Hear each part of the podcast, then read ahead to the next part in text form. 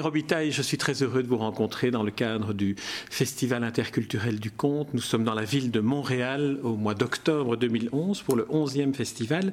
Alors, vous, j'aimerais vous, vous interroger sur, sur la manière dont on devient conteuse et sur la manière dont on écrit des contes.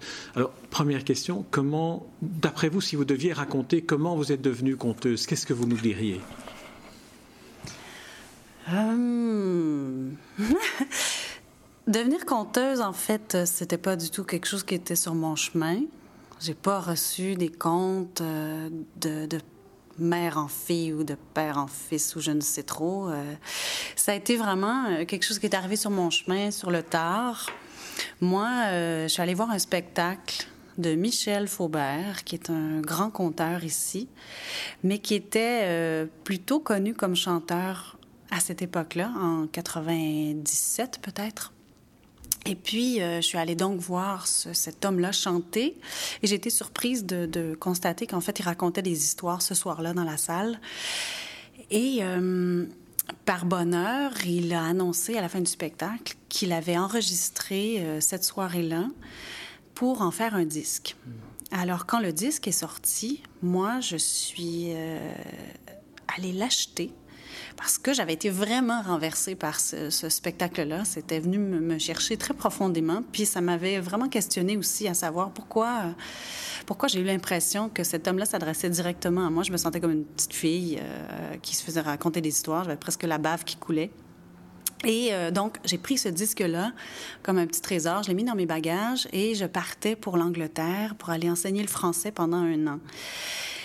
Euh, devant mes élèves qui étaient assez avancés, tout près de Manchester, j'ai eu envie de, de, raconter des histoires. En fait, pas de raconter, mais disons que je résumais euh, des histoires de Michel Faubert. Je me suis aperçue que ça les intriguait, ça les intéressait. Alors, euh, on a fait tout un travail en français pour euh, que eux éventuellement soient capables d'écouter ces histoires-là, parce que Michel Faubert quand même raconte euh, avec un accent, euh, disons que c'est le, français montréalais ou québécois de, tous les jours, et c'était pas nécessairement accessible pour des étudiants dont c'est pas la, première langue, et euh, qui sont habitués d'entendre le, français ou de l'apprendre avec un accent plutôt à l'européenne.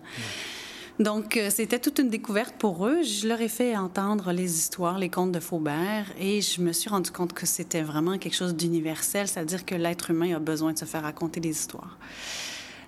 De retour à Montréal, euh, plusieurs mois plus tard, j'ai eu envie de faire ma maîtrise sur euh, le conte oral donc, je me disais, puisque je suis aux études et que si et ça, je vais, euh, je vais vraiment questionner ce médium-là parce que je voulais comprendre qu'est-ce qui était différent de la chanson, de l'improvisation, de, de ben, toutes sortes de, de, de médiums ou d'art de la scène. Je trouvais que le conte se distinguait. Et puis, à force d'étudier et d'aller voir des spectacles surtout, au Sergent Recruteur, qui était un lieu mythique à Montréal. Il n'était pas encore parce que c'était le début, mais euh, c'est là que sont nés euh, les dimanches du conte. Donc, à chaque semaine, à chaque dimanche, il y avait des spectacles de conte. Et c'était vraiment quelque chose de marginal et en émergence. Alors, euh, à la fin de soirée, chaque dimanche, l'animateur invitait les gens à venir raconter, les gens qui étaient dans la salle, à prendre le micro. Comme ça, pour euh, prendre des risques, je dirais. Puis euh, c'est ce que j'ai eu envie de faire un soir et ça a été le coup de foudre. Donc vous avez commencé par raconter avant d'écrire. Absolument, oui, oui, oui.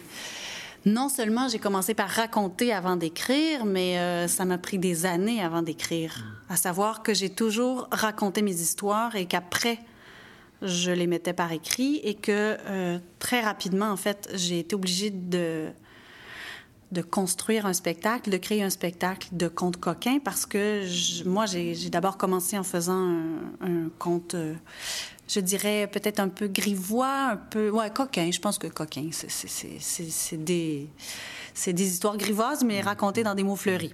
Oui, le très beau, le très beau titre de, de, votre récital que j'ai noté, c'est Contes coquins pour oreilles folichonnes. Il faut aussi que les oreilles soient folichonnes pour écouter les contes coquins. Ben moi, je suis très euh, naïve et très prude. Hein. C'est les gens qui, sont, euh, qui, qui, qui déduisent tout. parce que c'est tout est fait dans la dentelle. Et puis, euh, si je parle d'une flûte à moustache, ben, j'ai rien dit. C'est les gens qui s'imaginent euh, ce qu'ils veulent.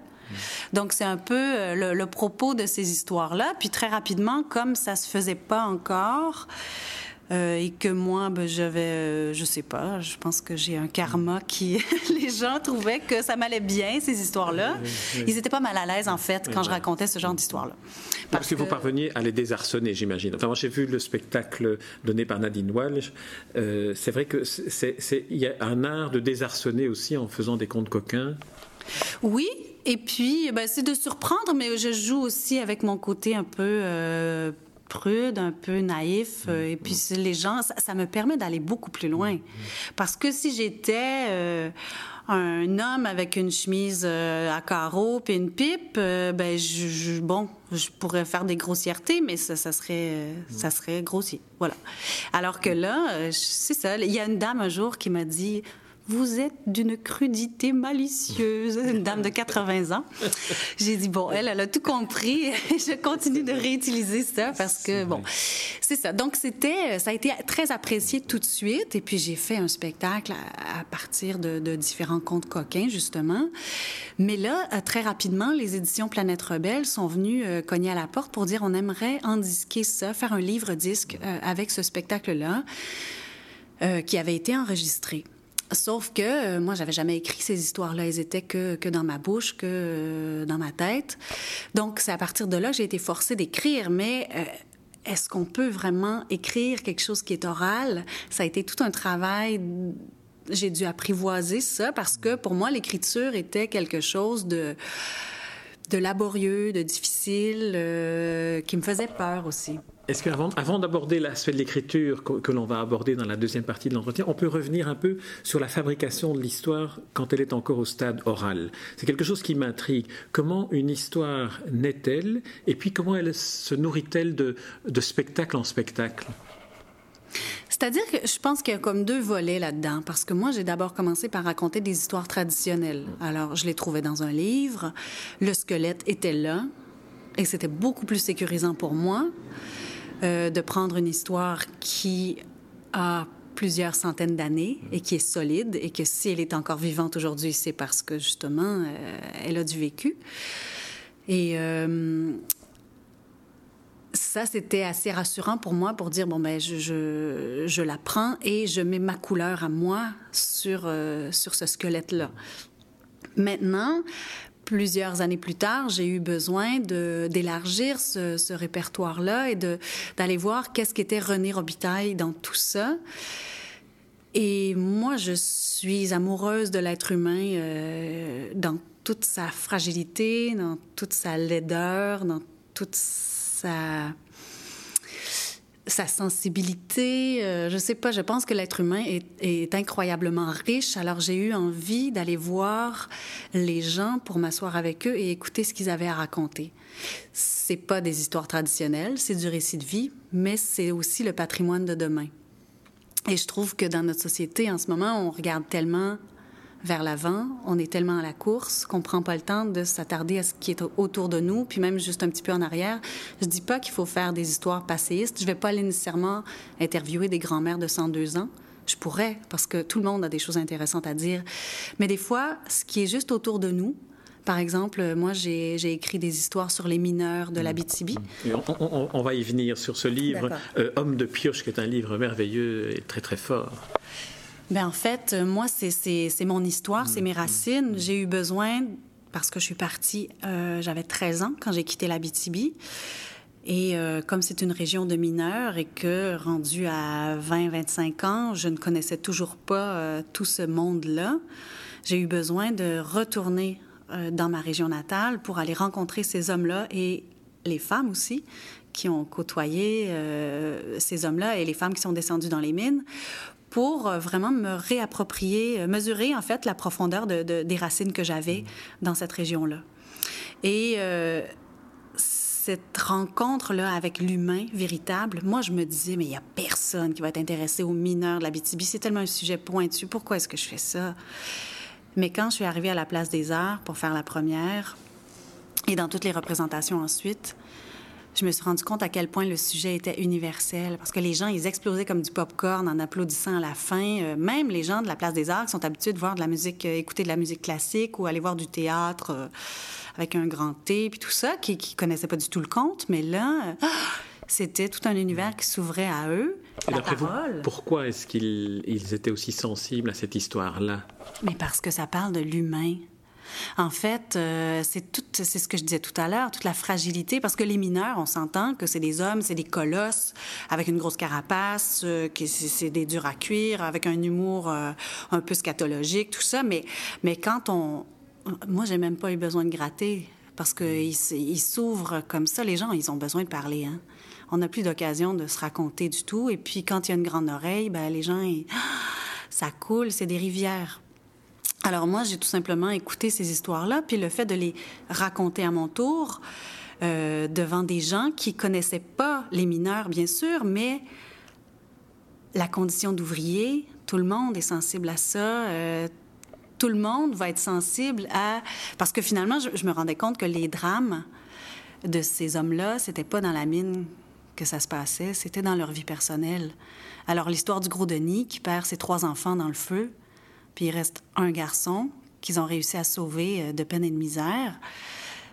Tout le monde euh, va être touché par ça, mais Gros Denis, c'est un homme euh, incroyable qui, a fait les 400 coups, qui, a bu, qui a, tout fait dans la vie, mais quand tu arrives avec, cette espèce de, faille quand tu franchis cette fissure-là et que tu as accès à, son grand secret, mais tu te, tu te, demandes mais comment il fait pour, pour tenir debout, cet homme-là, mais c'est un homme qui chante, qui fait des histoires euh, incroyables, il se raconte tout le temps. Euh, c'est un homme que jamais que tu pourrais soupçonner, qui, qui a, qui a une, euh, un côté si sombre qui, qui, porte en lui, mais c'est ça, tout le monde a un côté sombre. Je dis pas qu'il faut s'intéresser à ça, mais l'humain a toujours un grand paradoxe, et moi, c'est ce qui m'intéresse. Comment est-ce que euh, vous avez décidé à un moment donné d'aller, de retourner dans vos racines? Est-ce que dans le fond, ce n'est pas là que se trouve le, le, secret de ces, de ces hommes de, de, pioche qui fait que votre histoire, votre recherche euh, d'aller dans, dans, l'endroit où vous êtes né, vous êtes né, n'a pas créé finalement. Ça, vous êtes rené. vous êtes rené. Est-ce que ce n'est pas finalement euh, cette démarche-là qui fait que ce conte devient une histoire universelle tellement il était individuel au départ? C'est sûr que le fait de se chercher soi-même et d'avoir besoin de reprendre contact avec sa terre natale, ses racines, je crois que ça, c'est universel. Il y a beaucoup de choses dans ce spectacle-là parce que, euh, en tant que conteur, on n'est pas des comédiens. Donc, on va pas jouer un rôle, euh, on, on, reste soi-même. Donc, dans ce spectacle-là, je raconte comment je suis allée à la rencontre de ces hommes-là. Et quand je suis allée, ben, j'étais enceinte euh, de quelques mois de, de, mon fils. Et j'ai renoué avec mes grands-parents, mon grand-père qui était assez malade. Et pour eux, c'était très précieux que je revienne enfin dans la région et, et, de voir que la quatrième génération allait bientôt arriver. Donc c'est un peu, euh, oui, c'est de renouer avec ses racines, mais c'est la fierté pour mes grands-parents de, de, voir qu'il y a une suite euh, à toute la lignée. Et euh, c'est de voir aussi la fierté qu'il y a euh, par rapport à cette région-là qui est éloignée, qui est presque une île, parce qu'il y a un parc de trois heures de route qui, qui nous sépare. Le parc La Vérandrie, euh, c'est quand même 800 km de Montréal. L'Abitibi, c'est loin. Faut, on ne va pas là sans raison. Et euh, quand on y arrive, ben il y a quelque chose de presque initiatique à chaque fois qu'on y va. Donc mes grands-parents qui, qui voyaient euh, ce retour-là, c'était très touchant pour eux. Donc il y a plein de plein de thèmes comme ça qui, je pense, sont, assez universels dans le spectacle. Et le fait que je parle de ma démarche à moi, que ce soit René qui se raconte dans toute sa fragilité. Et, j'avoue aussi dans ce spectacle-là, je ne le fais pas comme un aveu, mais...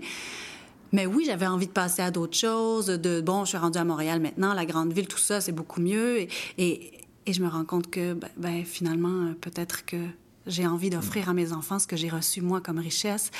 Alors oui, il y, a des constats que probablement tout le monde a. Euh, avec la vie qui avance, euh, le jour où on a des enfants, on, réalise des choses que qu'on n'avait pas compris avant euh, et qu'on voulait mettre de côté, mais que finalement qui nous rattrape. Et puis, donc c'est un peu tout ça, je pense, qui est, qui est universel et, et, les gens se reconnaissent là-dedans parce que c'est mon côté, c'est ma fragilité que, que j'arrive à que j'amène sur scène avec moi euh, et les gens sont sensibles à ça. J'imagine que les gens sont aussi sensibles à la sincérité de la démarche, que c'est peut-être ça qui distingue, vous disiez, un conteur n'est pas un comédien. Mm. C'est peut-être là où se trouve aussi la, ligne de faille entre le jeu et la vérité, qui est la sincérité de celui qui raconte. Mais des fois, les gens pourraient même avoir l'impression qu'on est sincère, mais douter quand même. Est-ce que c'est -ce, c'est vraiment vrai? Est-ce qu'elle parle vraiment d'elle-même ou est-ce qu'elle joue le personnage de René? Ça, ça se peut aussi, parce que ça existe euh, dans le théâtre. Par contre, euh, je pense que dans ce spectacle-là, par exemple, sur les hommes de pioche, comme il y a eu toute la démarche ethnologique et euh, même un peu euh, de documentaire, parce que moi j'enregistre les gens que, je rencontre et il y a des extraits, on les entend parler, ces hommes-là, on entend parler ma grand-mère. Je me souviens, mon père était dans la salle le soir de la première et, et il entend une dame chuchoter derrière et cette dame-là dit à son fils, c'est qui donc? C'est qui celle qui parle là? Cette comédienne-là, je la connais, je la connais. C'est qui? C'est qui? Elle est très, très bonne. Et mon père, qui a les épaules qui lui remontent, là, tu sais, qui se gonfle le torse, et qui vient me dire ça à la fin du spectacle, il dit oh, Je me suis retournée, René, là, puis je leur ai dit C'est ma mère. Mais moi, j'avais pas demandé l'autorisation à ma grand-mère pour utiliser sa voix, son enregistrement pendant le spectacle, parce que j'avais peur. Elle m'avait toujours dit Tu me mets pas dans tes spectacles. Alors là, je me disais, mais comment je vais lui annoncer ça? Mais mon père qui était si fier. Et quand j'ai appelé ma grand-mère le lendemain, parce que là, j'avais plus le choix, j'étais au pied du mur, j'ai dit, grand-maman, il faut absolument que je te dise quelque chose parce que là, je, je, je le sais. J'ai fait la place des arts. Elle était tellement fière. Je dis bon, ça va.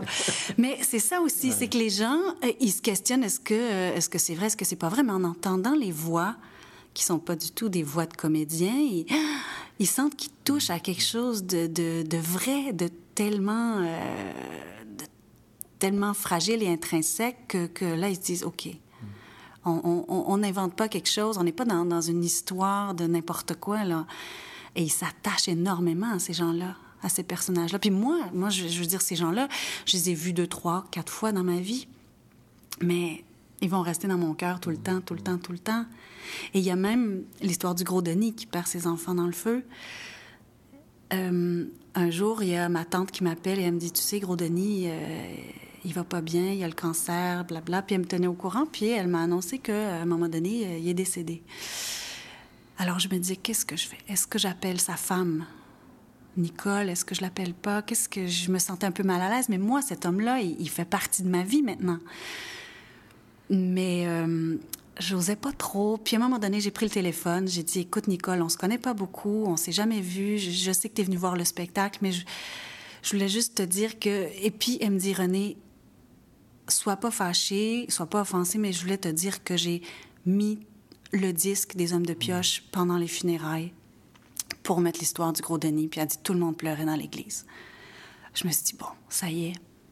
Le, l'hommage que j'avais envie de rendre à ces gens-là, ça a bien passé. Parce qu'on peut aussi se sentir comme opportuniste puis dire, ben, je suis qui moi pour venir chercher ces histoires-là puis raconter ça n'importe où puis faire de l'argent là-dessus? C'est moi, je me sens tout le temps euh, tiraillée avec ça, mais finalement, quand c'est bien fait, quand il y a tout un souci éthique, ben, les gens le reçoivent bien, puis euh, ça, je sais pas, ça leur donne une portée, une voix qu'ils n'ont pas dans la vie. Et peut-être qu'ils sentent aussi, et c'est peut-être ça le, fondement du conte, toute la sincérité de la démarche que, que, vous avez mise en place pour aller. Est-ce que vous avez montré le spectacle là-bas en Abitibi? Ça a été, oui, c'est le premier endroit où je l'ai montré, devant les hommes et les femmes que j'avais interviewés. Et ça, ça a été la, le plus grand spectacle des hommes de pioche. Euh, c'était pas tout à fait monté, c'était pas tout à fait fini, il y avait pas encore la musique, il y avait pas tout à fait la mise en... C'est pas grave. Ça a été la représentation euh, de ce spectacle-là pour pour toute la vie, là, vraiment, parce que de voir ces hommes-là gigantesques devenir tout à coup tout petits, tout petits, tout petits dans leur siège et, baisser les yeux euh, de, de, timidité, de gêne, mais, mais de fierté en même temps, euh, c'était très, très émouvant. Et là, ce qui était très touchant aussi, c'est qu'après, je suis retournée plusieurs fois parce que comme c'est ma région, euh, j'y retourne régulièrement. Et les gens me disaient Ouais, tu sais pas quoi, j'ai vu le gros Denis l'autre jour. Des gens qui se parlaient pas parce qu'ils étaient pas dans le même syndicat, puis ci, puis ça, puis des petites guéguerres. Mais là, ils se parlent sur la rue, ils se croisent, puis ils prennent des nouvelles les uns des autres parce qu'il y a quelque chose qui les relie maintenant. René Robitaille, on pourrait vous écouter pendant, pendant des heures parler de, ces hommes de, pioche qui sont un, un de vos spectacles, un de vos livres aussi parus aux éditions Planète Rebelle, parce que vous avez un catalogue assez extraordinaire de, contes pour enfants, de contes pour adultes, euh, que, vous racontez aussi bien que, que vous ne faites un interview. C'est un vrai bonheur de vous interviewer parce que vous racontez tellement bien l'aventure de votre aventure. Alors je ne peux que recommander à ceux qui nous écoutent de lire, d'écouter Hommes de pioche, s'ils n'ont pas l'occasion d'en voir le spectacle, et puis d'aller explorer sur votre site tout ce que, tout ce que vous avez fait par ailleurs, y compris les, les contes coquins. Euh, le tout, je pense, est, caractérisé par ce dont on a parlé, qui est la grande sincérité de la démarche. Et là, ça ne trompe personne. Merci René Robitaille. Merci beaucoup, au plaisir.